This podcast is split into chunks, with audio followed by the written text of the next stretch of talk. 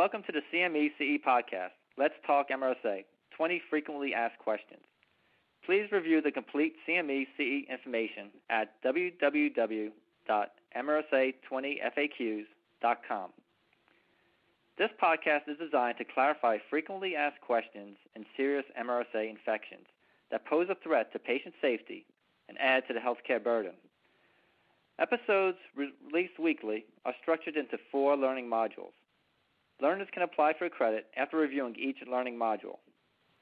This is the fourth learning module, Applying Antimicrobial Stewardship Principles. There are five episodes in this learning module. This is the fifth episode. In this episode, Dr. George Zhanel from University of Manitoba in Canada shares his clinical experience. Thank you, Dr. Zhanel, for joining us. Now, the management of MRSA infections has really evolved rapidly over the past few years, mainly with the approval of several new antibiotics, as well as increased infection control efforts to prevent these infections from occurring in the first place. What we would like to discuss here is trying to look into the future and see what are the short and long term challenges, as well as advancements you envision that will impact the management of MRSA infections. So, first, Dr. Zhanel, what do you envision as the short term challenges in MRSA management, maybe in the next one to two years? Over the next one to two years, the short term challenges to me are the fact that CA-MRSA will continue to spread both within institutions and within the community, and it'll be very difficult to stop it. I think that continuously more and more individuals in the community and in the hospital will also be colonized with CA-MRSA, which will facilitate spread and make diagnosis uh, much tougher. I also think that we're going to see an increased rate of infections uh, due to invasive disease caused by CA-MRSA, such that we will growingly be talking about respiratory illness, bacteremic illness, not just skin and soft tissue infections. And I also think that growingly, CA-MRSA over the next one to two years will become more and more resistant to antimicrobials.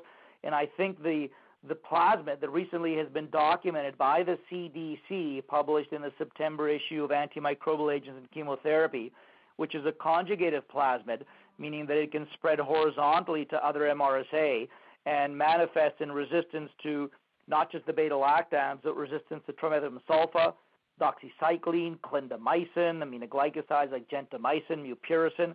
I think this plasmid would continue to spread across CA-MRSA in the United States. Okay. And what about long-term challenges, say in two years and beyond?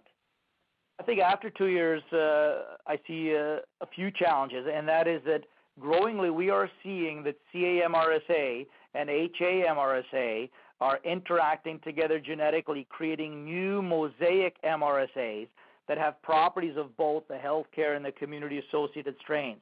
And I think what will come out of this is new MRSA that are more virulent, are increasingly resistant to the agents we have, such that we will have reduced effectiveness of not just uh, the vancomycin, but also potentially other agents that we have in our arsenal, such as linezolid and the, tetracyclines. So over time, I see more virulence. I see growing MIC creep and resistance to vancomycin, and perhaps even reduced susceptibility to some of the other agents we have in our arsenal. Okay, so that, that paints a pretty uh, bleak picture. Are you aware of any advancements then in the near future that will help with the management of MRSA infections? Absolutely. We have uh, a variety of agents we can use today, but we also have some relatively newer agents. Linezolid is an agent that has been shown to be very effective, safe uh, to use.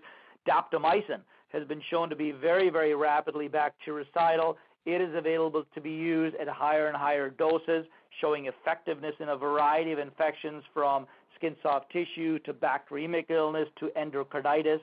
We have the ability to use tigecycline, although it is not bactericidal. It has proven successful in treating skin soft tissue infections with uh, MRSA. And telavancin, this is a new agent, has not been used a lot, has some restrictions to it. However, it looks quite promising and bactericidal for MRSA as well. And in the in the pipeline, when it comes to uh, uh, longer term efforts, I think that we have other agents in the pipeline that we can look to, and this includes ceftobiprole, ceftaroline, oritavancin, iclaprim, uh, potentially some of the new macrolides. There are other agents in the hopper that are being worked on that look relatively promising. Specifically, ceftaroline looks quite promising. We still don't know what's happening with oritavancin and dalbavancin, but these look like promising agents as well. But we need to see how these turn out in terms of efficacy and safety. Okay. And what about some uh, long-term advancements or potential breakthroughs? I think the potential breakthroughs could include everything from monoclonal antibodies. There's some very good data in animals that using monoclonal antibodies directed against MRSA can very rapidly uh, kill MRSA in sick animals with MRSA infections. Individuals have been talking about and working on an MRSA vaccine for a, a long time. Uh, it has potential, but in my own mind, I do not see this vaccine being available for at least the next 10 years because of a myriad of complications. So I think in the future, what we're looking at is new antimicrobials and potentially things like monoclonal antibodies. Okay, well, thank you again, Dr. Zhanel, for your insights. It seems that MRSA infections will continue to challenge us for quite some time, though there are some potentially promising new approaches in the works that can help meet these challenges. I'd like to thank you all again for joining us for these podcast discussions. Thank you.